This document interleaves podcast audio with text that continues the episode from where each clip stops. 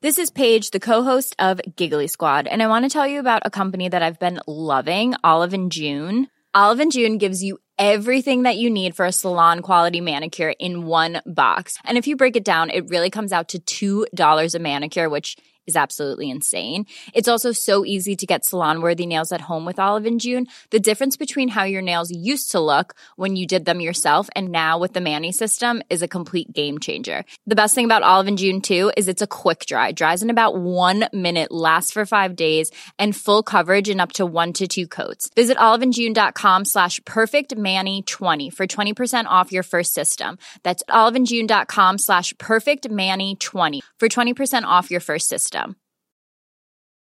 I'm Sandra, and I'm just the professional your small business was looking for. But you didn't hire me because you didn't use LinkedIn jobs. LinkedIn has professionals you can't find anywhere else, including those who aren't actively looking for a new job but might be open to the perfect role, like me. In a given month, over 70% of LinkedIn users don't visit other leading job sites. So if you're not looking on LinkedIn, you'll miss out on great candidates like Sandra. Start hiring professionals like a professional. Post your free job on linkedin.com/people slash people today. There's never been a faster or easier way to start your weight loss journey than with PlushCare. PlushCare accepts most insurance plans and gives you online access to board-certified physicians who can prescribe FDA-approved weight loss medications like Wegovy and Zepbound for those who qualify. Take charge of your health and speak with a board-certified physician about a weight loss plan that's right for you. Get started today at plushcare.com slash weight loss. That's plushcare.com slash weight loss. plushcare.com slash weight loss. You are listening to Missed Apex Podcast. We live F1.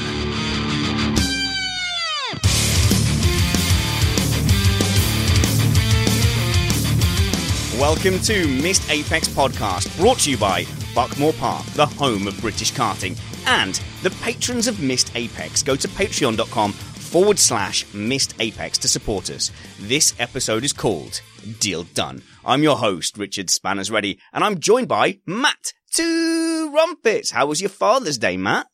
Oh, uh, it was actually pretty entertaining. Um, as you know, one of the best races normally of the year was on yesterday and today. And as is my habit, I, I sort of leave it on into the night so that I can wake up and watch the finish. And I woke up and much like the start of a horror film, my entire family was gone early in the morning. Like I wake up, my wife not there, my child not there. However, the preparations for making breakfast were absolutely in place in the kitchen. And I thought, well, okay, I have a choice here. I can either be worried or watch the end of the race. So I guess we all know how that turned out. Well, good for you. We went for a family brunch, something my wife particularly enjoys doing. We went to IKEA to shop for furniture, something my wife particularly enjoys doing. And then we spent the afternoon building IKEA furniture and helping redecorate the house, something my wife particularly enjoys doing. Let's see if there was any more luck from our other producer, Chris, Rainbow Sparkle Stevens. How's it going, Chris? Yeah, yeah, good, good. I've uh, not done a lot for Father's Day, unfortunately. Have you I, um, forgotten Father's Day after forgetting Mother's Day as well? No, I didn't. I didn't forget. It's just that I I don't really get uh, too many opportunities to see my dad, and I'm actually I'm classing this as being sick at the moment because I have an ulcer in my mouth. So I guess I am sitting through the pain to show my love for my dad or something. I don't know. It hurts to talk, so it's a good job I don't have to do that for the next hour. Wow, too much information. No wonder 93 people signed a petition to not have you on the show anymore. Ill. That's like, oh, I stubbed my toe. Look at how brave I am to be on the show. You have got to be kidding me. If the ulcer isn't like in an internal organ, I refuse to, I refuse to accept it as illness. Guys, I'll take this opportunity to remind you we are an independent podcast supported by you, the listener. We aim to bring you a race review before your Monday morning commute. We might be wrong, but we're first. This show is safe for work. We're keeping it clean here so you can play this in the background or at work. We've also got on the call our video editor. Thanks for all the fine pictures. Thanks for framing this, this beautiful face. Aussie Steve Amy. How's it going, Steve? It's going well, thanks, guys. How you going? Good evening, morning, and afternoon, wherever you come from. Good day to you, mate. You're joining us at five o'clock in the morning. You must have had a good Father's Day. You've got about 18 kids. Well, not quite 18, and Father's Day doesn't happen till September here, so no, I had no Father's Day, but I did have a big family lunch here, though, which was a lot of fun. Stupid Aussies, always doing everything wrong. Let's talk about the big dirty news. Big dirty news.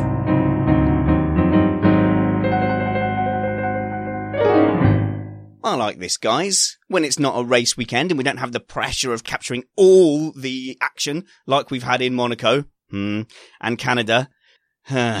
the new show does give us a little bit of time to reflect. And something we've been meaning to catch up on for a little while, Chris, is the virtual safety car. Now, we caught wind of this a little while ago that there was an advantage to be gained under the virtual safety car. I think we covered the pit lane advantage, um, as was detailed in Australia when Vettel managed to get ahead of Hamilton. But there's more advantage that you can be gained off the track, and I think they're going to do something about it. Yeah, Vettel kind of admitted a few races ago that you can basically cheat the VSC system by taking shorter lines. Um, and so you end up with the same kind of uh, earliest time of arrival. It's a delta time that they have to reach, which is in sort of 50 meter um, loops at the moment. Um, and yeah, you can cheat the system, which sounds a bit odd. I mean, the gain is kind of minuscule. It's like a, a tenth per lap. But so from a safety point of view, it's not really an issue, but it's a kind of sporting um, issue. And what I don't understand is why they don't just stick everyone on the speed limiter and, and have done with it. Now, Matt, this is interesting. Now, this is distinct to what you were talking about and, and what you identified, I think earlier than just about anyone I'd heard on the internet about that Australian Grand Prix where Vettel gained an advantage basically because the virtual safety car didn't apply. What was it? Was it from the entry of the pit lane to the speed limiter area of the pit lane? Uh, yeah. In fact, the entire pit lane, the those rules don't apply until you hit the safety car line on the way out of the pit lane. So wherever the limiter is not required to be engaged, you're not restricted in terms of the speed that you run the car. Yeah, but Chris, if you um if you just had the pit lane speed limiter on, wouldn't the cars then have to basically go from apex to apex in the shortest possible amount of of space? So they couldn't take the normal racing lines. They really need to V the corners. It doesn't it make more sense to just have a, an arrival delta? In fact, I'm a bit confused. Explain it to me a bit more. Is that what they've got now? They've got a, a certain time in which to cover each Yeah. sector. Yes. So overall, the lap time has to increase by 30%. So every 50 meters, you have a, an earliest time of arrival. So you have to have taken a certain amount of time to get from one loop to the next. But all I know is every other racing series that I watch uses the pit lane speed limiter. F2 does it and uh, FE does it, and we don't have too many issues with it. Well, it means you couldn't warm up your tyres though, doesn't it? Because if you were on the, sp- the speed limiter, the pit lane limiter, you couldn't zigzag or weave at all because essentially the Yeah. car behind you would catch up. No, you well you could do, you could do still because I mean they well, they do it in other series as well, still, but also doesn't that create a, a nice bit of tension in the race as well that their tires aren't going to be fully up to temperature when they go green again? Well, this is it. Hansink says tyres would get too cold with pit limiter. Yeah, I have to admit, I'm, I'm not exactly sure, Matt, what Sebastian Vettel was saying. C- can you see my confusion? Surely taking the shortest possible line only works if you're on a speed limit. That doesn't work with just the normal sector to sector delta. Yeah, you know, I'm thinking about it. And as a as a timed thing, um, because it's an average over a set distance, you don't have to run it all at exactly the same speed. So you can go very fast for the first part and very slow for the second part, or vice versa. You could go slow, fast, fast, slow. And I suspect that most of them have a pattern that they like to follow that, as we've been discussing, helps keep the car and the tires and the brakes as close to the temperatures that, that are optimal as is possible under those restrictions. But if it's a flat out, if it's a flat out, um, minimum time, I'm not sure how, how the system can really be cheated because you, if you, if you are under the minimum time, then, then you will, you will get dinged for going too fast. Steve, how's our chat room getting on there? The chat room that you can join by going to YouTube and searching Missed Apex podcast. And then if you click subscribe and that little bell, you'll get a notification every time you go live. And if you watch it on your phone, you can watch us in the top bit and then you've got the live chat in the bottom. And what are they saying in that said live chat there, Steve? Okay. For this part, they've uh, been giving Chris stick about his bookshelf. The boiler is missing now from the shot though. At least we've removed the boiler. I'd noticed that. It's a brand new camera position. Oh, good boy. Um, at EMH 2212, I said that Chris is the Derren Brown of shelving related camera work, which I think is just perfect. And apart from that, they've been talking about the tyre issue and Ketanath.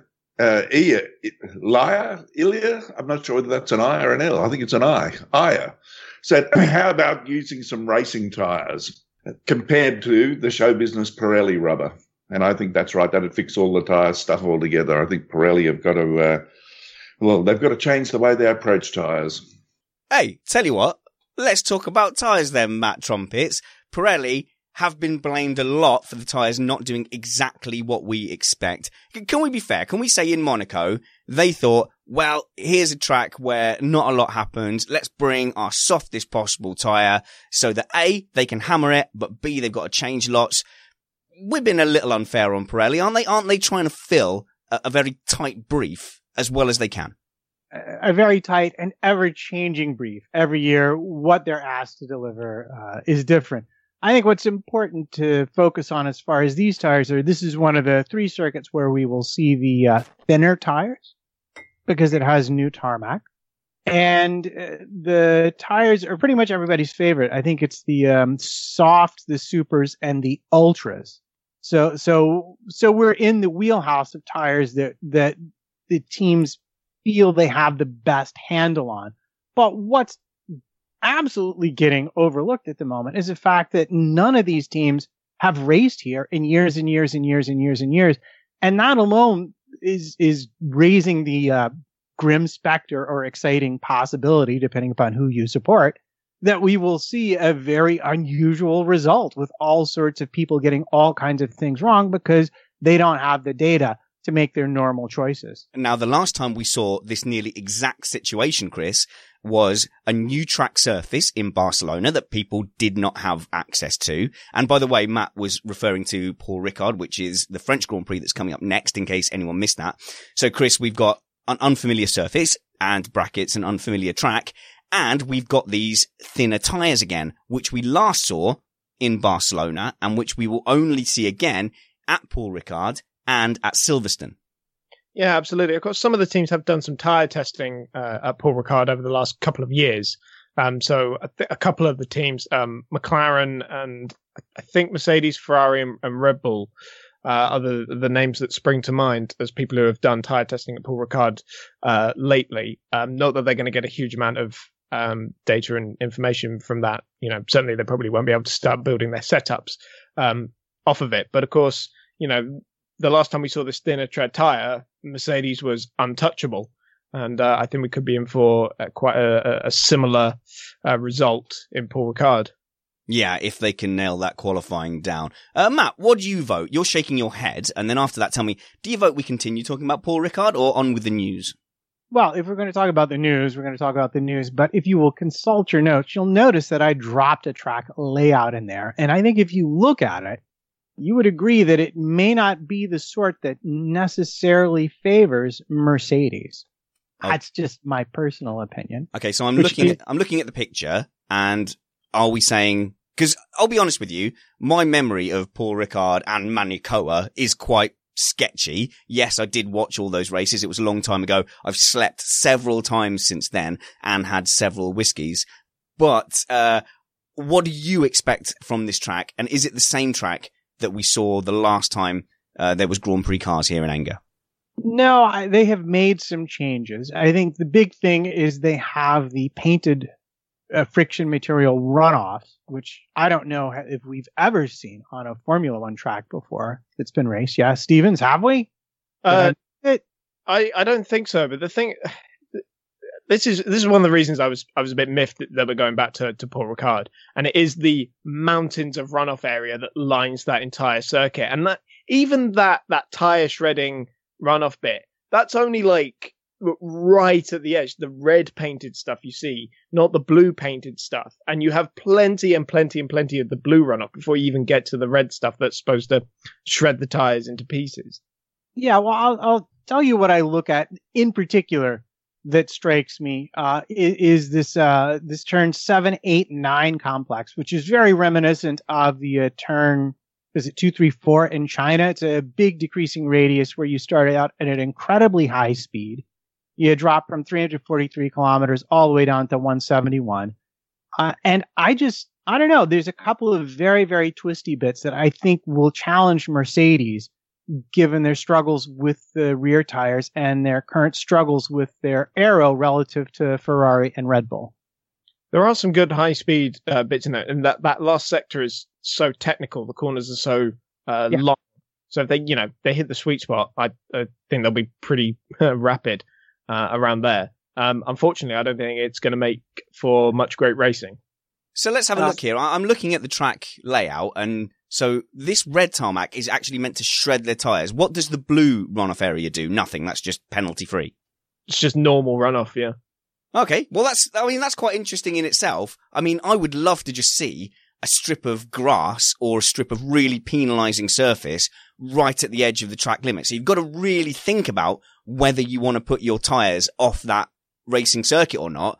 But then if you go beyond that, or if that penalizes you, you then have tarmac or a really grippy surface to make it safe. That seems like such an obvious solution. I don't know why no one's kind of gone for that. Oh, because it's not safe, apparently. So it's not just, it's not safe just to have an area of lower grip track that doesn't give you performance. Therefore, there's no advantage for going off the track. Yet there's a lot of runoff to be safe. This seems like the perfect scenario here. Austin, Abu Dhabi, they all have the room to do that. Yeah, but it's, it's awful because you just get people not being penalized for mistakes at all. What I'm trying to say to you is you, you don't get penalized in that you don't crash into a wall, but you do get penalized in that you can't race optimally because you've got a yard and a half of low grip surface. Okay, yeah, I, I, I, I see that point, but you know, it's, it's still going um, unpunished. You know, those mistakes tend to be they'll they'll cost you maybe half a second or something, and even then probably won't cost you a position. All right then, Chris. What's the biggest stopper for good racing here? Is it is it just a narrow track, or is it like Mexico where you've got very slow sections that guarantee that the cars are spaced out on the biggest straights? I think the the, the biggest problem is, is is I mean it's still the cars. The cars seriously cannot follow each other, and that last sector in particular is just going to exacerbate that issue so so much. There's no way they're going to be able to get anywhere near each other in such long technical corners. Um, the best shot will probably you know be down that back straight into the uh, chicane, which actually cuts that straight in two. But even then, I don't think that's going to be particularly long enough to uh, to to create an amazing overtaking opportunity. The biggest issue I have with Paul Ricard is that when I, I watch races there, I don't know where they're going because there's 57 different track configurations of that place. I literally have no idea which way they're turning next, even by the end of the race. It's, I hate watching it. I'm so annoyed we're going back here. Uh, uh, Matt, it's not all doom and gloom though, is it? I mean, that final section, section looks like a bit of fun. Oh yeah, uh, from a technical point of view, the the last sector is incredibly challenging with uh, decreasing radius turns, and, and a lot of fairly heavy braking events and, and, and double apex turns too, uh, where you have different radii for different parts of the, the apexes, apices. I don't know. Take your pick. Um, and, and you have some really good braking events too. Um, you have two very slow speed corners as well, uh, turn 12 and turn three, I believe both are, are very, very slow speed. And then you have these nice big long I mean, it's going to test the, the full setup of the car. But I, I personally, if I look at that track, I think it, it's not necessarily a Mercedes friendly track, uh, relative to Red Bull or Ferrari. It's a great testing venue because of that, because it's got a bit of everything in there. It's a great testing facility. It's like Suzuka, you know, and I'm pretty sure qualifying will be great to watch. You know, especially when when you uh, unleash these cars at full speed, they'll be amazing. But as a racing spectacle, I think it's going to flop. Steve, chat room excited about Paul Ricard? Uh, they're pretty mixed about it. Um, the thing that they're most uh, impressed about Paul Ricard is the colourfulness and the red and blue runoff areas. They reckon it's a bit like the Matrix. Do you take the red or the blue? And do you Well, get thrown out if Hang you go on, onto the blue? which is the one where you get married and have kids, and which is the one where you can play golf whenever you want and ride motorbikes? I wish life were that easy. Um, Craig Craig Alderson said that uh, he expects that when Stroll falls off the circuit at Paul Ricard, it'll be he'll disappear entirely because the martini strips are the same colour. We won't be able to see where he is. And no one will care. That's right. and, and Hans Ziegler says uh, he really just wants to see the uh, red tyre shredder surface at work at Paul Ricard. Yeah, it'll be interesting I- to see. I'd if- like to see that too. Yeah, it'd be interesting to see if that really does have an effect. Now, speaking of Stroll there, Trumpets, looking at the tyre selection, Williams have done this again, this thing where they only have a single tyre of a thing. And that, I can't see any logic at all in having one tyre. So they've got one soft, two super soft, and the rest are all ultra softs. But I just don't understand what is the point in having that one soft? Because surely any tyre that's going to be a good race tyre, you're going to want to run in practice. And if they run it in practice, they don't have it for the race. So what, what is the point? You're right. Uh, No one with any sense, like say Hamilton or Vettel or Gasly or Magnussen or even Leclerc would just take a single soft tire. Okay. So they've all got that. Why are they doing that- Is it just a case of no one thinks that the soft is going to be of any good? So, but they're mandated to bring at least one. No, I, I don't know that there that might be part of it. Uh, my personal thing would be if you're a team, you're going to bring whatever tire you load up on is either the tire you think you know you're going to use the most, or the tire that you'd like to spend the most time trying to understand. So it may be that the soft tire is hard enough and they have enough experience with it that they're not really fussed. They don't feel like they need an extra set to run in a practice and gather data with. They have a good idea of what it'll do. They'll use it in the race if they need it, but really they would rather spend more time looking at the super soft or as you look at most people, the ultra soft is going to be the qualifying tire and likely, uh, quite possibly the race start tire too. So they're going to spend most of their time gathering data on that. And again, these are the thinner tires and it's a new track. And that's probably why you're seeing these sorts of ratios. Sir, sir, I have a follow up question. Okay, then. You've caught me out on the Stroll one. Perhaps I should have used the Sergei Sirotkin example, where he has two yellow soft tyres, but he only has a single red super soft, which I fancy is going to be the, the tyre that does the most laps in the race. So aren't, aren't they leaving themselves vulnerable with Sergei Sirotkin if they've only got one red super soft? That they're essentially saying that they qualify on ultra softs, which Williams are bound to do. Then when it gets to the race, they either use a tyre that they've never used before, as in the red super soft, or they practice with the red super soft, and they've only got a used super soft to go to. Or, are they saying they definitely have to go to the hardest tyre? Because that seems like a hell of a gamble, saying that they have to go ultra soft and then onto the hardest compound. Yeah, your thesis is, is very well drawn, uh, but ignores entirely the fact that they both, of course, drive for the same team. So what you will likely see Aha. is Stroll running a super soft at some point, then Sirotkin running a soft at some point, and then the data will be shared and the choices will be made. And so you'll have a scrubbed, uh, so Sirotkin will have a scrubbed soft and, uh, and a, and a new super soft available and vice versa. Uh, but as we all know, with when it comes to Williams, it's irrelevant. They're going to have nine pit stops and go through every single tire they have left anyway. Sparkles. usually like nine times out of ten the discrepancies you see you know b- between the top teams in particular are mainly about what tire they run in practice usually by the time you get to the race they have the same number of each although every once in a while you do get a nice little discrepancy where I don't red bull will have an extra set of of new super softs and that's that's quite exciting Yeah, but that's usually because one of them broke down in qualifying or hit something or happened and um, has extra tires available. yes sometimes Tell you what, we sneaked into the race preview, which we actually did before the Canadian Grand Prix as well. I don't mind at all, but now let's cover some. Dirty News.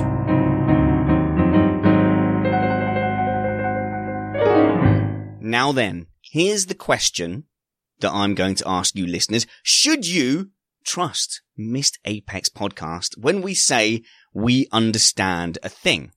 Now then, actually, in the past, we have revealed little gems. We have dropped little nuggets of information as we've got them, but we tend to kind of put them in a little bit subtly and not make a song and dance of it. However, we did tweet and write an article this week that said that Missed Apex podcast understands that a deal has been done between Red Bull and Honda. And we believe that that deal was done at Monaco with the caveat that they could pull out if the upgrade at the Canadian Grand Prix for Honda wasn't up to scratch. So should you believe Missed Apex podcast, Matt? Well, no, you should be skeptical of what we say, but hopefully over time we can build a reputation where if we tell you we understand something, that you then come to trust that. We wouldn't just flippantly say it, would we, Matt? No, we would certainly not say it if we didn't have at least a fairly reliable source that we trusted. But even then, you know, sources can be wrong too. So, as we used to like to say back in the 80s with strategic arms agreements, you know, trust but verify. But that said, the more you look at the Red Bull Honda Renault situation, the more absolute sense it makes. And, you know, uh, th- they did very well in Canada, did Gasly. Uh, had, had he not had his um, issue uh, with the old engine in qualifying, I think they would have utterly been in the points. Had Hartley not had his issue with um, whoever ran him off the road, Stroll. was it Stroll? Yeah, uh, that's what I thought.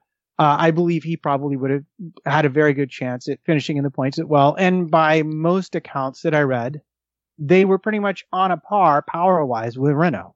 Yeah, now hang on. Interestingly, Chris, Gasly didn't end up running that new upgraded Honda engine, if, if I'm correct. Only Hartley had the new engine for the race, but unfortunately he ended up getting wiped out. Uh, if I remember rightly, uh, yeah, I think that's correct. Although I, I wasn't uh, paying too much attention to the Grand Prix that weekend because I was in Zurich. That's that. That's fine. But let me then tell you. Here we go. We're going to use the same phrase again. Missed Apex podcast understands that the Honda power unit is now at the same power as Renault, Matt. Yeah, and I believe what happened was in qualifying he ran the old engine, but they switched back to a new spec engine Ah, for the uh, race. for the race because he finished so poorly in qualifying. It wasn't much of a penalty, and that gives him a new engine in the um.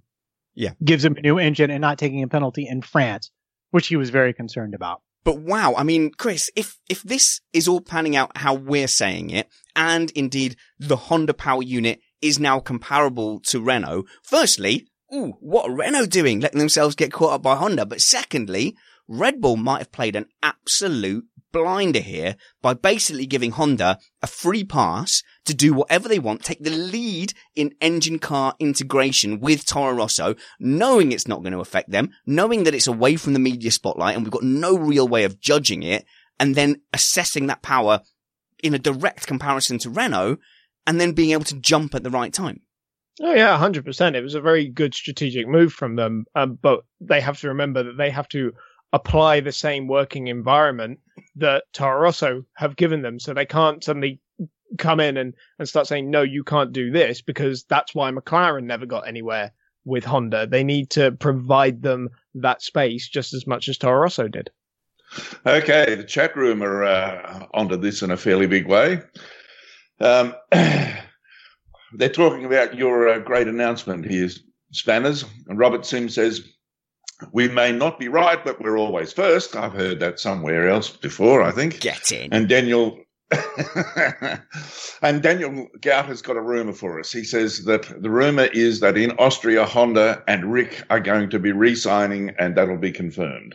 Ooh, sparkles. Daniel Ricciardo re-signing with Red Bull along with the Honda announcement. Now, a lot of people were wondering what is Ricciardo waiting for. I kind of had sensed that if they were leaving Renault, Ricciardo might be more likely to leave. But is it a case that that that Daniel Ricciardo has seen the potential of Honda and he was waiting for Honda to be signed?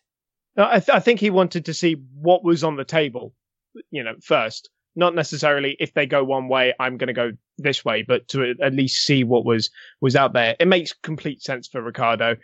he was never going to walk into Sebastian Vettel or Lewis Hamilton's team and actually end up doing anywhere near as well as he probably could have done um, with with Red Bull, to be honest, um, because he can at least you know match uh, Max and will be allowed to. Um, what I find really fascinating about this whole thing is that you know the, the the Renault upgrade didn't work too well for Red Bull, but that's Red Bull's issue and not not Renault's really. Um, because it worked great for McLaren and, and the Renault Works team. Yeah, well, my my question, maybe um, as I'm sat here trying to remember a German word, uh, maybe goes a bit deeper, uh, in the sense that Ricciardo really has no place to go, and I think the Honda certainly at this point offers more potential than does the Renault. And and we can even see it like the problems they're already running into because Renault is now the works team. Red Bull has has made a very big deal about the 2021 power unit regulations because unlike the aerodynamic side, they could never be bothered to actually build their very own engine and get as good at it as people like Mercedes and Ferrari or even Renault uh, at a push. And so they felt vulnerable and that their answer to that was to make was to dumb down the power regulations to the point where they felt like they could purchase a solution that would leave them equal with the other engine manufacturers. And and they have done this. They have achieved this. However, one wonders kind of like McLaren switching to Renault, what exactly is going to happen if in the next 2 to 3 years of racing Honda actually develop the kind of power unit that puts them on a par with Mercedes and Ferrari. One wonders if they might not regret a bit um, uh, being so forceful about getting exactly what they want by throwing every last toy out of that pram. Yeah, yeah I mean, yeah, yeah, definitely. And the the way that McLaren responded to Honda increasingly not performing in that perhaps less than synergistic relationship is definitely something for major uh, dissection. Uh, quickly though, that I did notice there in the chat room, people are saying that uh, Daniel Ricciardo can't match Max Verstappen on pace, Chris. Um, yes. But I, I have to say, say, I was reminded of something when I was watching the Portugal Spain match. Now I've not been watching uh, football a lot in the last six years, but now my son is into it. He's been watching it. And, and to see Cristiano Ronaldo suddenly kind of taking on a real team leader role and just looking like a talisman. Now, okay, fair enough. I've been out of the loop for a while, but I, I remember him as a kid at uh, Manchester United. And he, he reminded me so much now of what Verstappen is because he used to go in there with all those tricks and skills and you go, this guy is amazing. Like what he's doing things no one else is doing, but there was no final ball. Uh, yes, he could get those free kicks in, but he was losing possession and overall he was a liability. So we're seeing that with Max Verstappen now. So is Max Verstappen the Ronaldo of, oh God, when was it? Like 2010? Uh, or is Max Verstappen always going to be this crash kid? Uh, I couldn't possibly answer that in a football, uh, a football term because I don't, I do not watch football. I have, have watched in my entire life three football matches uh, because I hate it with a passion. But to answer your question in a non-football uh, sense. No, Max will, I think, develop at some point. It's a thing you see with uh, a lot of uh, young drivers. They come in, they throw the car at the barrier and the scenery a little bit, um, but eventually they calm down. They know when to to take the right risks. That's why it's always so refreshing to see like uh, an Ocon come in, who is uh, quite a, an old head on young shoulders. Okay, but if you look at championship fights, it's all very well looking great in the third or fourth best car. If you look at championship fights, last year, in my opinion, Sebastian Vettel threw it away with hasty driving maneuvers. So in those clutch situations like Singapore and Baku, he threw it away. And it doesn't take many of those Verstappen like moments that he's had this season to throw away a championship. Daniel Ricciardo, though, when it comes to overtaking, he already has that risk and reward right. So often he gets that risk and reward correct. If Max Verstappen has to then go out of his bubble to avoid the very harsh penalty in a title fight of wiping out your car even just once, even just twice, then isn't he going to lose everything that makes him Verstappenish? Possibly, yeah. I mean, I felt the same way about Marc Marquez when he started to tame himself a little bit a few years into his MotoGP career. But he's it it doesn't make him any less of an amazing uh, performer and athlete. You know, he's still going to be amazing. He might lose everything that we associate him with, but that that doesn't make him worse at what he is as a racing driver.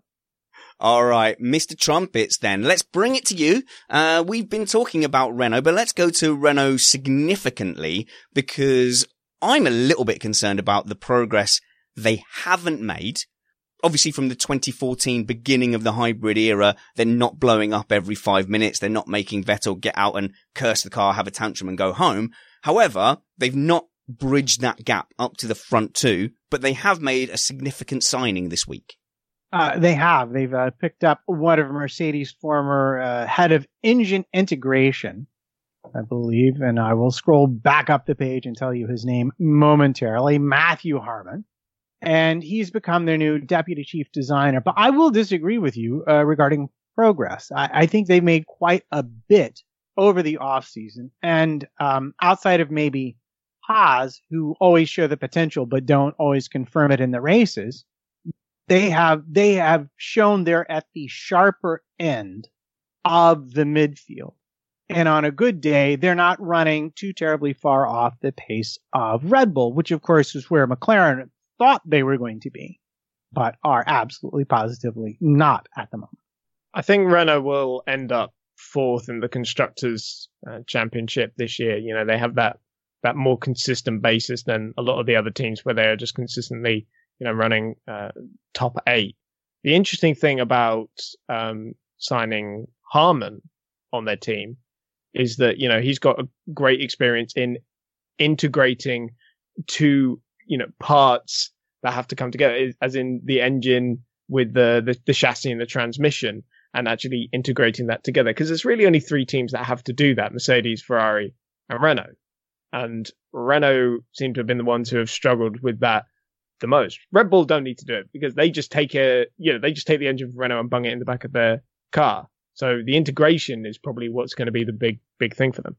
Yeah, you say that, and I would agree with you, except for as we have seen from 2014 on, Renault, um, particularly because they're allied with Nissan and actually I believe are the companies merging, merging, and Carlos Ghosn has not been willing to spend the tremendously large amounts of money that the other manufacturers have been to be competitive. Their plan was to trickle their way year over year up to something that resembled competitiveness.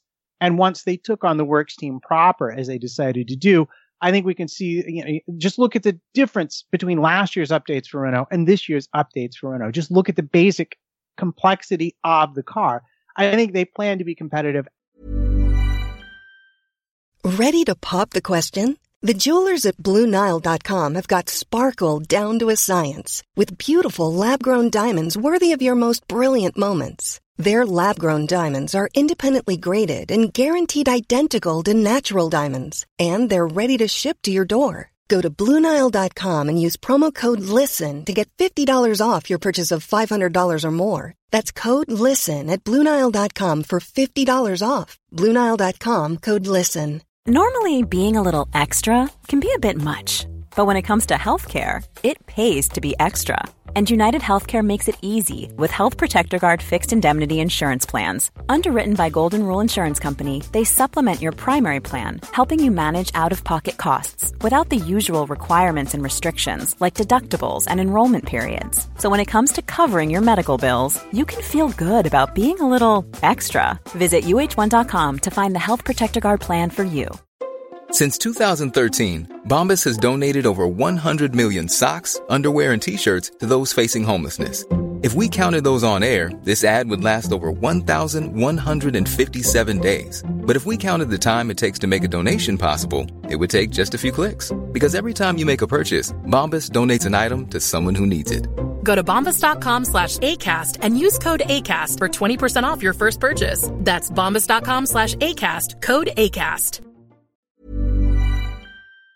At the front end. I think if they spend the money, they can be competitive at the front end, but they're also decidedly spending the money to be competitive in a way that's not going to help out Red Bull in the slightest. Oh, I 100% agree with that. Renault are here to work their way up the field. I think they're a little bit behind the schedule they originally had planned when uh, they they announced their return into Formula One. Um, but yeah, I totally 100% see them moving forward and potentially even past Red Bull at, some point, maybe in the early stages of the Honda deal while they work um, everything out, if that does pan out the way we um, expect it to. Uh, but uh, it's you know th- it's working well for them. Okay, tell me about that Renault power unit upgrade then, Matt, because there was a lot of speculation as to whether Red Bull would actually get it for the Canadian Grand Prix, but there's a bit more to it. Yeah, well, the the thing about it is the the main part of the ingrate are the inlet trumpets, um, which yeah have to do with uh, bringing a, a, a, better amount of air, a more precisely controlled amount of air into the into the engine. But it was primarily a fuel upgrade. So these inlets ah. were designed to work with a particular specification of fuel. And of course, as we all know, because we listen to Matthew Carter, that uh, Red Bull and Renault do not have the same fuel suppliers. So they were never going to get the full use of that, even if they chose to implement it. This makes no sense to me. Why you would go against the the fuel supplier that your manufacturer recommends to you. I get it, you know, there's probably a financial aspect into it. You know, BP Castrol, it's a commercial decision. But do you know what's a really great commercial decision? Winning races. All right, and winning more races than what you would have been doing if you've been using the wrong fuel. Like McLaren's first year in the hybrid era was totally shock because they were losing a second a lap because they were using a different fuel to Mercedes and Force India. All right, it is just a, a wrong decision, even if they're doing all this extra dyno testing of their own with their own, uh, you know, their, their, fuel with the Renault engine. You should just go with what they recommend because that's what it's built for. I think Stevens actually had an opinion there. I could be wrong.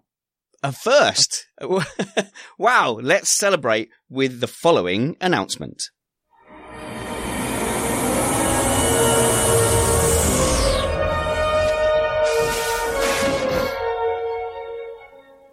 Hi guys, Spanners here. Just a note to say we've made the decision to move to Acast podcast hosting platform in order to monetize Missed Apex podcast through advertising.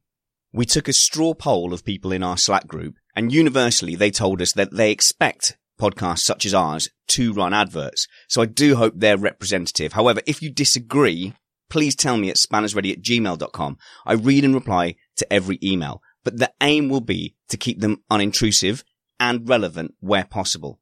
You may hear a pre-recorded pre-roll ad or a host read advert before the show and or a similar period of advertising in the middle of the show. Going on Acast doesn't just mean ad revenue, although I won't lie, that is a big motivating factor. Acast hosts some of the very top podcasts and they work hard to promote those podcasts within their network. We'll benefit from cross promotion and a professional Acast podcasting app that allows us to deliver premium content that can be purchased like any in-app purchase through your Google Play Store or your iOS store. Acast is not an open platform, so the fact they're willing to work with us is a great validation of the effort we've put into this show and a validation of how far we've come. The amount I've waffled on now just talking about this is much more than you'll get with the ads once they start coming in, which will be from next Sunday onwards. I hope you still continue to enjoy Missed Apex podcast. Give me your feedback. Now, on with the show.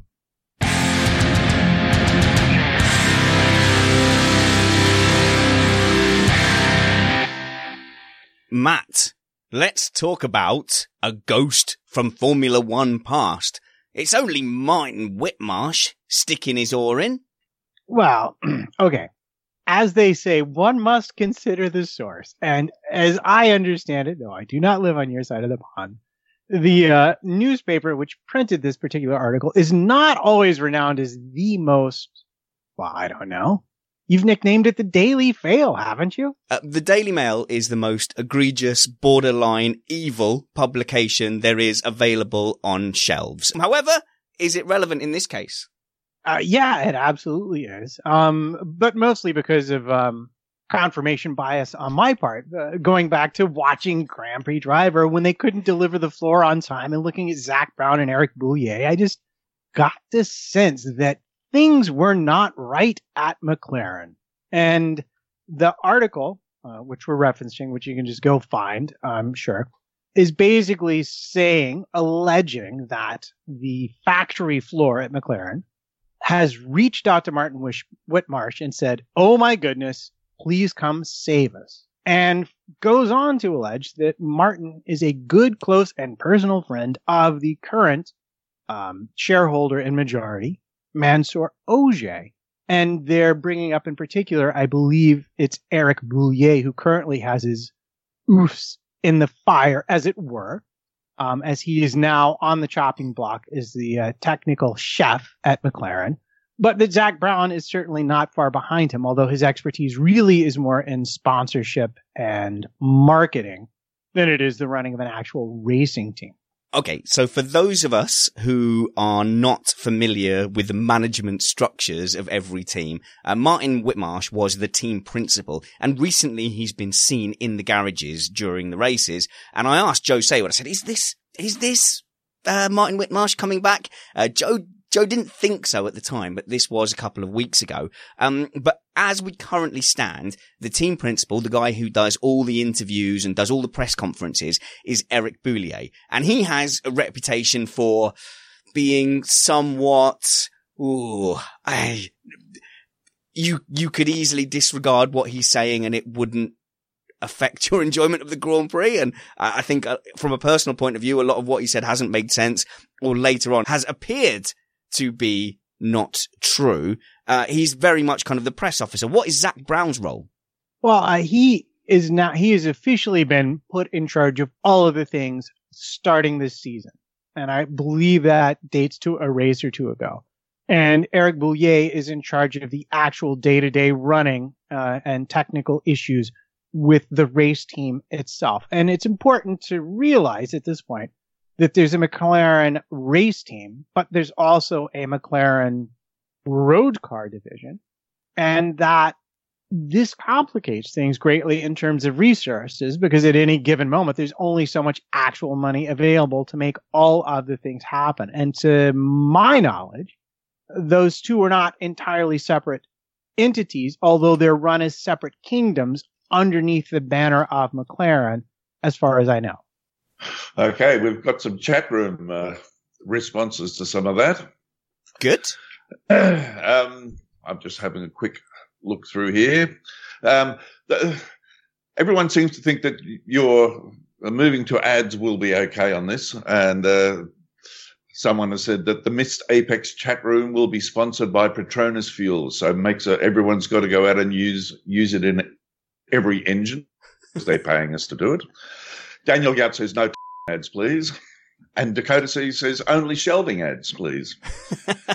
Good shelving with well organized books. and uh, yes, and Hansink has a, a, question, and and that is in, in regards to Zak Brown and, and McLaren. It says if McLaren have a sponsorship expert leading their team, as supposedly they do, where are the sponsors? Yeah, it's pretty much a blank car. It's like we need to bef- uh, befriend some, we need to befriend someone in McLaren, Matt, and say, look, you got a lot of blank space. You know, generate some buzz, stick Missed Apex on there. Yeah, well, it is a very good question. And I know that he has been, um, well, again, not to give away the game, but we've heard from people who know people who know people that, that this is an issue that he is very much working on. But at the end of the day, getting sponsors means getting results. And if you sponsor McLaren right now, the only real result you might get is Fernando Alonso pitching your product or a VIP day for your executives. They don't have the results. And so the question is, and what I'd really like to know is much like their deal with Honda, is this, is this a question where they're charging rates for someone who wins races because they're McLaren. Dang it. Uh, but really, uh, the environment has changed. No one will pay those rates for those kind of results anymore. And are they going to have to adapt? And can they afford to adapt? Or is their entire business model predicated on selling sponsorship at a rate that the current environment will no longer bear. Now, some teams who shall remain unwilliams, unnamed, have figured out that you can just pay a billionaire to let their son drive. So, you know, maybe we should just, uh, Latifi that subject there, uh, uh, leave that subject there. Uh, $200 million for a race seat. Are McLaren going to go the way of Williams? However, there's a lot of people who didn't like Whitmarsh and blamed him for the downfall of McLaren. Matt, you don't like that? No, I don't like that at all because at the end of the day, whatever it was he might have been trying to accomplish was very cleverly and subtly undercut by Ron Dennis, who was still in the company. He was never, in my opinion, never had the chance to make it his own team, to put his own stamp on it. He's talked about very well by the people under whom he worked. And I am going to also make the incredibly important point that he was the uh, person who ran the Formula One Teams Association which was the only counterweight to Bernie back in the day until, of course, uh, Red Bull uh, undid that whole deal by refusing to play ball anymore. So I think in a lot of ways, Whitmarsh uh, is would be a very good guy, and he would have the best interest not only of McLaren but also of Formula One well in hand were he to come back. Yeah, and I think what we might have forgotten is that before Martin Whitmarsh, did we hear a lot from team principals? I think he did a lot in a kind of fan engagement kind of way. He would sit and talk to the pundits. He would sit and give proper interviews. He would sit and talk during the race. I think Martin Whitmarsh made team principals accessible in a way we'd not maybe seen before. Um, uh, and then, and you know, it, it, was awkward at times, but now you've got Christian Horner who very much follows that model and you've got Toto Wolff in that kind of vein to me, Martin Whitmarsh was missed when he left. Uh, so yeah, that's just my, my two pennies. Uh, I tell you what, why don't we move, much to my chagrin, slightly away from Formula One, slightly, Chris, because Fernando Alonso, the two-time F1 world champion, was racing at Le Mans 24 hours for Toyota. Why should I care? Um, um you you should care a, a little bit. You should care about Alonso doing this. Um, I personally don't care about the World Endurance Championship this year in particular. I'm, I'm not a huge fan of endurance racing in general, but I tried to watch, you know, wet the last couple of years. It's been quite good, but this year I think it's really fallen flat on its feet with, you know, three, maybe even four of its classes that are completely dominated because of stupid balance of performance rules that don't work. But wait, wait, wait, wait, wait. Tell me about this balance of performance rules, just quickly because in the Le Mans, I heard that basically the LMP2 cars and the non-hybrid cars were hobbled. And of course, we, we should put that in the context of uh, Alonso was in a hybrid LMP1 car and there was no other team in that yeah. LMP1 hybrid class. Yeah, because Porsche and Audi have uh, gone away to go and do Formula E. Uh, they're not running a, an LMP1 program anymore. So they've tried to balance out the Toyotas with the privateers. They've tried to do the same in uh, the GT class as well, which again hasn't really worked for, for different reasons though, because with the hybrids, the hybrids are just better. You know, they can produce more power, they can run longer on fuel. You're never really going to be able to get uh, an internal combustion engine car to be able to run the same, you know, pace over a 24 hour race. And, and all the, the, the real, the real thing with the balance of performance is that even by, if by some miracle, a privateer team beats Toyota, there is a 99% chance that they'll get a penalty for it because they will have been deemed to have been to have provided incorrect data to do the balance of performance. So Toyota basically guaranteed this championship. Uh, and they didn't, they certainly didn't bring Alonso in to come second. Um, so I, but you should care about Alonso. You should care about Alonso though, in my opinion, because he's embarking on an incredible driver's journey that I am really enjoying watching him, uh, do. You know, he's got two out of three of the Triple Crown now. I really hope he's going back to, to Indy in the near future because I just think it'd be great for him to to, to do. Really, he's picked a really good time to tackle Lamondo. A really good time. Granted, and yeah, I've heard a lot about this Triple Crown um, because we're only hearing about it because Alonso is the one wanting to do it. Now, speaking to Joe Saward about five inside with Joe Saward's ago. And by the way, for Joe Saward fans, we are going to be recording a chat with Joe tomorrow night. We're going to be on the live stream at 8 p.m. UK time. Joe never rates Le Mans, not as, as an event, but as a publicity machine because they have to pay for advertising to tell people who won the race. Well, that is certainly not the case this year. Say what you want about Alonso not having to defeat another team and having team orders, uh, whatever. I didn't watch the race. However, I know as someone who never follows endurance racing and never follows Le Mans, I know who won the race. So as far as they're concerned, uh, that's an absolute win. They did the right thing to get their series promoted. Uh, but Matt, this, this whole, is he going to go on and win Indy? Is he going to go on and do hill climbing? Is he going to go and win uh, the national go-kart championships? These are all side quests. This is like a, a gamer who's bored with the main storyline and going off and unlocking, you know, like a kill streak, 15 kill streak, kill 18 people with a warthog, hashtag Halo 3, best Halo ever. Um, but if he was in a shot of winning the world championship in F1, he wouldn't be off doing these things. And if he'd already retired from F1, we wouldn't care. Right.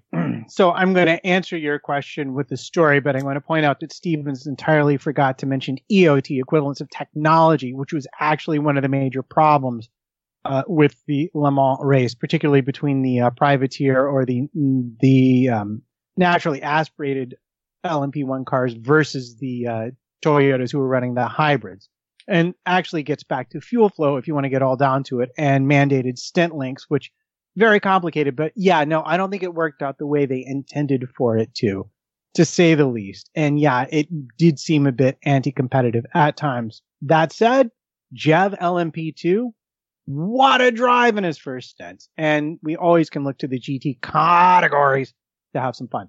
Right. So story is very simple. Clifford Brown, Miles Davis. Everybody knows Miles Davis. Nobody maybe knows Clifford Brown. Trumpet players, jazz trumpet players. Miles was the man until Clifford came to town. When Clifford came to town, no, I'm going somewhere. Just give me the next 35 seconds and I'll get there. I promise you. Because I know one minute comments. 15 seconds. Uh, he spent two years not playing when Clifford first came to town because Clifford technically could play circles around Miles. And after watching him and listening to him for two years, uh, Miles went and recorded Kind of Blue, an entirely different kind of album, an entirely different kind of playing. What I'm basically saying here, sports fans, is Fernando Alonso realizes he's never going to beat Vettel's record. He's never going to beat Schumacher's record. He's never going to beat Hamilton's record. I think, yes, you're right. If he was in for a shot of a WDC, he would prefer the three to the two that he has, because that's a big step. But relatively speaking, he's looked at the competitive landscape and said, I will never beat them because I'm not at these teams. So what can I do that will have a similar prestige? And he settled on this uh, triple crown, which is very exclusive. Very few people have ever pulled off winning all three.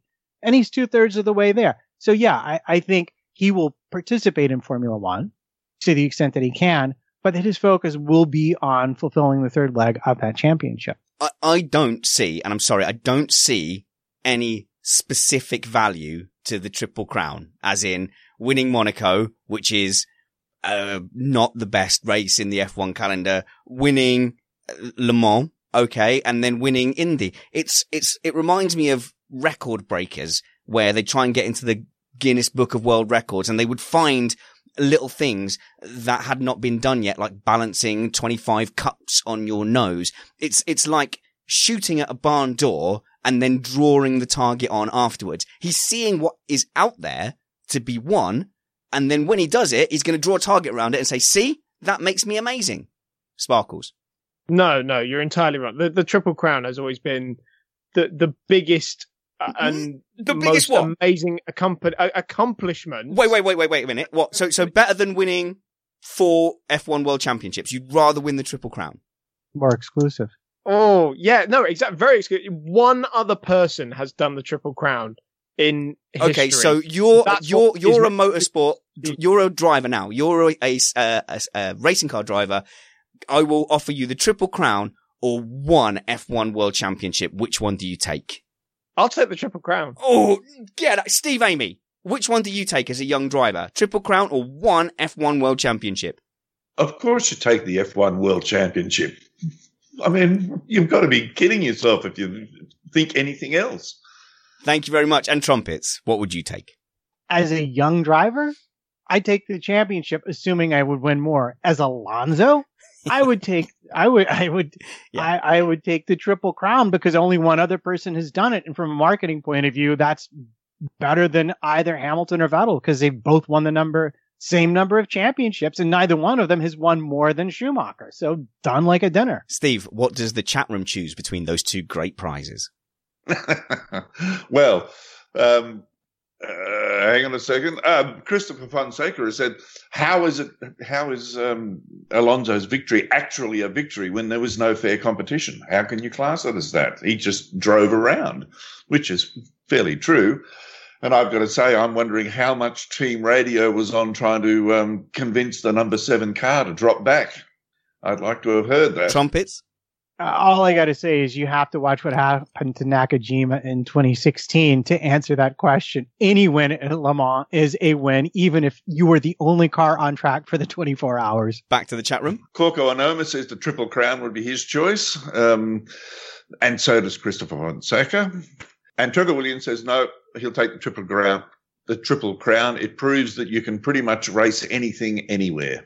Bonkers. Right. Okay. I'm going to do one of my notorious Twitter polls. I can't believe that somebody said my Twitter polls are biased. So follow me at Spanners Ready and you will see a, a very neutral choice selection that won't be biased one way or the other. Let's move on to Sparkles. Yeah, so uh, EMH uh, take taking the triple crown shows excellence across open and closed wheel racing, sprint and endurance racing. If you have the triple crown, you're an excellent versatile driver. And I also like the comment from Robert Sims that says he'll take a MotoGP and F1 like Surtees. Yeah, well, I like the comment from Rob Graham that says Matt is right on. What does that prove? Oh, you're not selecting comments from the chat room that simply agree with you, are you? Uh, that would be unheard of. All right, look, let's wrap up the show by looking forward to the the championship battle that we've got coming up because yes, we've had two uninspiring races and yes, we might have another one coming up. But from a championship point of view, we've got a fantastic narrative here. This is one of the most open championships going and one of the most open championships I can remember where do we think it's going to go and who do we think has the best car? Now, Matt, me and you have argued about this for the last few seasons. Generally, you've argued that Ferrari have the better car on any given race day uh, and Mercedes have a car that they can unlock the potential of, but they can't get it to work from track to track. I think it's too early to start panicking about Mercedes and Hamilton's form. We, we've seen Monaco where they don't tend to go well at all. We've seen a Canadian Grand Prix where their number one driver had a power unit issue, had some cooling issues, had a bird in his duct, or, or let's say he's possibly off form a little bit. Hamilton being off form happens, as it does with every sportsman, but it, it doesn't happen for very long. Uh, yes, in 2011, that was the entire season. But apart from that, Hamilton does pick himself up from these slumps. I think if you look at Australia where they were dominant, um, where you see uh, Spain where they were dominant with Lewis Hamilton, uh, Bahrain, China where they were very strong, I still think the Mercedes Hamilton package is the championship winning package for 2018. Uh, they could win it. They could win it. Um, I, I would, I would take exception. Um, last year, uh, Ferrari seemed to have come with a design that was more flexible and easier across a wider variety of tracks. Mercedes had a faster design when they were on top of their setup and when the track characteristics suited them, which it did across a majority of the tracks. This year, I am less sanguine about Mercedes' design and ability to unlock. I am not really bothered by people talking about Hamilton's form because I don't think that has very much to do with it. And he's been there or thereabouts. Um, and I have, I think Ferrari, by adjusting their wheelbase, has given themselves a big advantage. And, and I don't, I have yet to see Mercedes really look like they're on top of the car in the way that they got last year. But that said, the season, relatively speaking, is in its earliest leg. So there's plenty of room for lots to happen. Yeah, I'd uh, second that a lot. I mean, I think it's going to switch every uh, weekend, depending on the car characteristics, on upgrades. Reliability is a big thing that we're not going to see until the last third of the season, probably. So, in a way, it's a, it's a little bit of a moot conversation at the moment, but uh, they're very closely they're very closely matched. They're very closely matched, and it does it fluctuates a lot. On Lewis, I think when the car hasn't quite been there for him, it hasn't been hundred percent. It, it it's leveled the playing field between him and, and Valtteri a, a little bit, and and Lewis hasn't been able to get everything he can out of it, and and a, a way has made it look as if Valtteri can can outperform him, but I, is that there on a consistent basis when the car is 100%? I don't quite think so. Interesting to hear you say that. Now, Will Buxton has said, Matt, recently on the internet that he thinks that Valtteri Bottas is actually outperforming Lewis Hamilton this season. Do you agree? Mm, how did he define outperforming? And I'll tell you. Just is doing better than.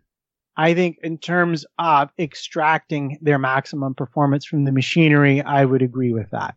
But I don't think that means that he's necessarily driving better or that Hamilton is necessary, necessarily slacking.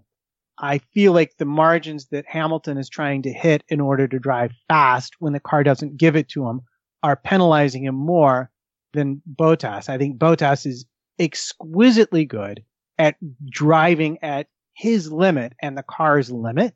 And he's very smart about where and how he finds time. And I think that Hamilton has a tendency, I don't want to say overdrive, but he has a tendency to continue to try and drive yes.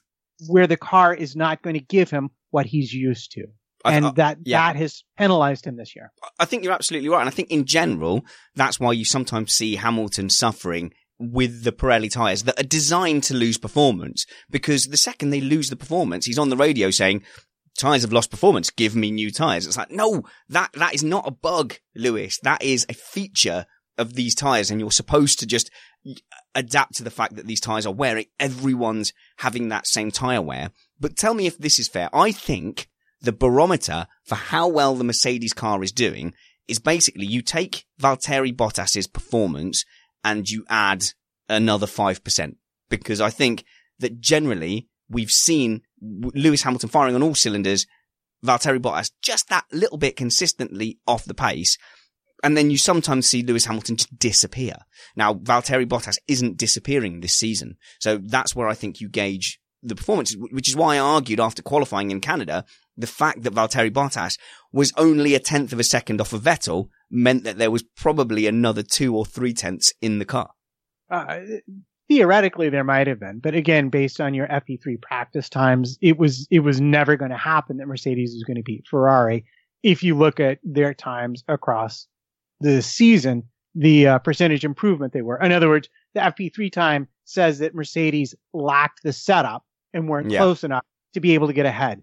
Okay, but I think that that is in the context but of Lewis Hamilton. Just, yeah, if Lewis yeah. Hamilton isn't performing, I don't think you can make that comparison because I think Lewis Hamilton has been inconsistent for one reason or another, and that might be throwing those deltas off. Uh, the reason he's been inconsistent is because of the car. And I would argue that it's very much Mercedes that is the problem here, much less so uh, Hamilton. And I would argue that uh, Bottas has done exactly what I expected him to do now that he's had input into the car and he's been there for a season, which is he he's he has stepped up and and been the teammate that they expected him to be uh, in terms of his performance. It's been very solid, very consistent, and if he lacks anything to Hamilton, it's it's at the outer edges of racecraft. All right, that's all we're going to say goodbye. I'm going to get the top three predictions out of our three panelists and myself here. But before we get their predictions, Matt, where can people find you on the internet? And I believe some congratulations is due to Mrs. Trumpets, whose books have been advertised on here so many times. Yes, indeed. You can find me at MattPT55 on the internet. Come tell me I'm wrong about Le Mans, just like I'm wrong about Formula One. And yes, a big shout out to the misses at A Weaver Writes has just more or less, up or down, inked a three book contract with Carina Press, if I've not gotten that wrong, for a contemporary series of romances set in Brooklyn. So congratulations, all you race fans out there. You have new, you will soon have new shiny toys with which to distract your spouses while you watch the races in peace in your man caves. And if Matt didn't mention it already, follow him at MattPT55. Who's your top three for the French Grand Prix? Uh, Vettel, Hamilton, Ricciardo. That's got to be it, man. Wow, no room for Bottas on your podium. Uh, well, you know, I, I again, it's the race thing. It's the race thing. I'm not convinced in traffic over a whole uh, length of the race that the Mercedes will be competitive, particularly if it's stuck in traffic. Fair enough. Chris Stevens, where can people find you, son? You can find me on Twitter at cstevens underscore journo. And what is your prediction for the French Grand Prix? I'm going to rock the boat a little bit and say Vettel, Verstappen, Ricciardo.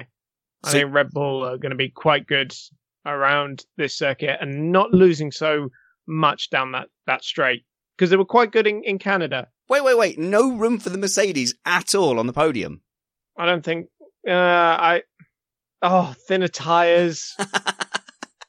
New I surface. don't know. That's what I love about this. Yes. That's what I love about this. Um, oh, Mercedes could, uh, it'll either be what I've just said or it'll be Hamilton, Bottas, Vettel. Why do we even ask him? I don't know. It's pointless, but it gives him a chance to plug stuff. Steve Amy, you do all our video production and editing. We're very, very grateful because that is what you do for a living. Well, that's what I try to do for a living. If I can find someone to pay me. But uh, yeah, I mean, my my day gig is writing and directing and uh, television commercials and corporate videos and stuff, and I edit because I can because these days the technology allows us to. So that's it. That's about it. Great to have you from all the way on the wrong side of the world. Who is your podium, Steve Amy, for the French Grand Prix? Um, I think it's got to be Vettel, uh, a Red Bull, and I guess my you know southern uh, hemispherian bias. part of me Yeah. says it's got to be Ricciardo, and I think Hamilton will be third. Oh, well, there we go. Well, I'm going for Hamilton, Bottas, Max Verstappen, and an utter disaster for Ferrari. But notice that none of us have put Kimi Raikkonen on the podium. Does anyone want to revisit that or predict where Kimi Raikkonen's finishing? I mean, why would you even bother? Wait, I'm sorry to put it so bluntly, but but it's a shame. Like, because, I mean, it was the stat man, uh, Sean Kelly, last week, Matt, pointed out that Kimi Raikkonen has the pace in each sector to have good qualifying results. It's, if you're a Kimi Raikkonen fan right now, it must be maddening. Yeah, well, it's not it's not just qualifying. He's had some good qualifyings, but just the uh shall we say unrelenting focus of Ferrari strategy on Vettel first has really not served him well. No. And you know, at a certain point, how hard should he really bother to work if he knows that he, he will always finish down in the race? Uh, because they're just going to use him to cover off other people and not actually actively work to get him a win or a podium. The biggest example is when you've got, um, uh, a one stop or when there's uh an emphasis on getting a, a good stint on the first stint or even an opportunity to move on to a quicker tire and get an undercut. The amount of times Kimi Raikkonen is just left out on track with old and fading tires just so that he can slightly slow down one of the front running Mercedes as they come through on quicker tires is absolutely shocking. So anyway, we'll see. Uh, hopefully for Kimi Raikkonen fans, he can get up uh, ahead of Vettel in qualifying, and maybe that will give him enough of an advantage that Ferrari can't ignore him and will give him a fight for a win. However, is this the race for a Mercedes resurgence, or will Ferrari continue to impress in 2018? Follow the show on Twitter at Missed Apex F1, also at Missed Apex F1 on Instagram. I'm on Instagram, also Spanners Ready. Until next time for our French Grand Prix review. Oh no, that's not quite true. We've also got Inside F1 with Joe Saward tomorrow night, and then the French Grand Prix review. Remember that wounds heal, chicks dig scars, and glory lasts forever. This was Missed Apex.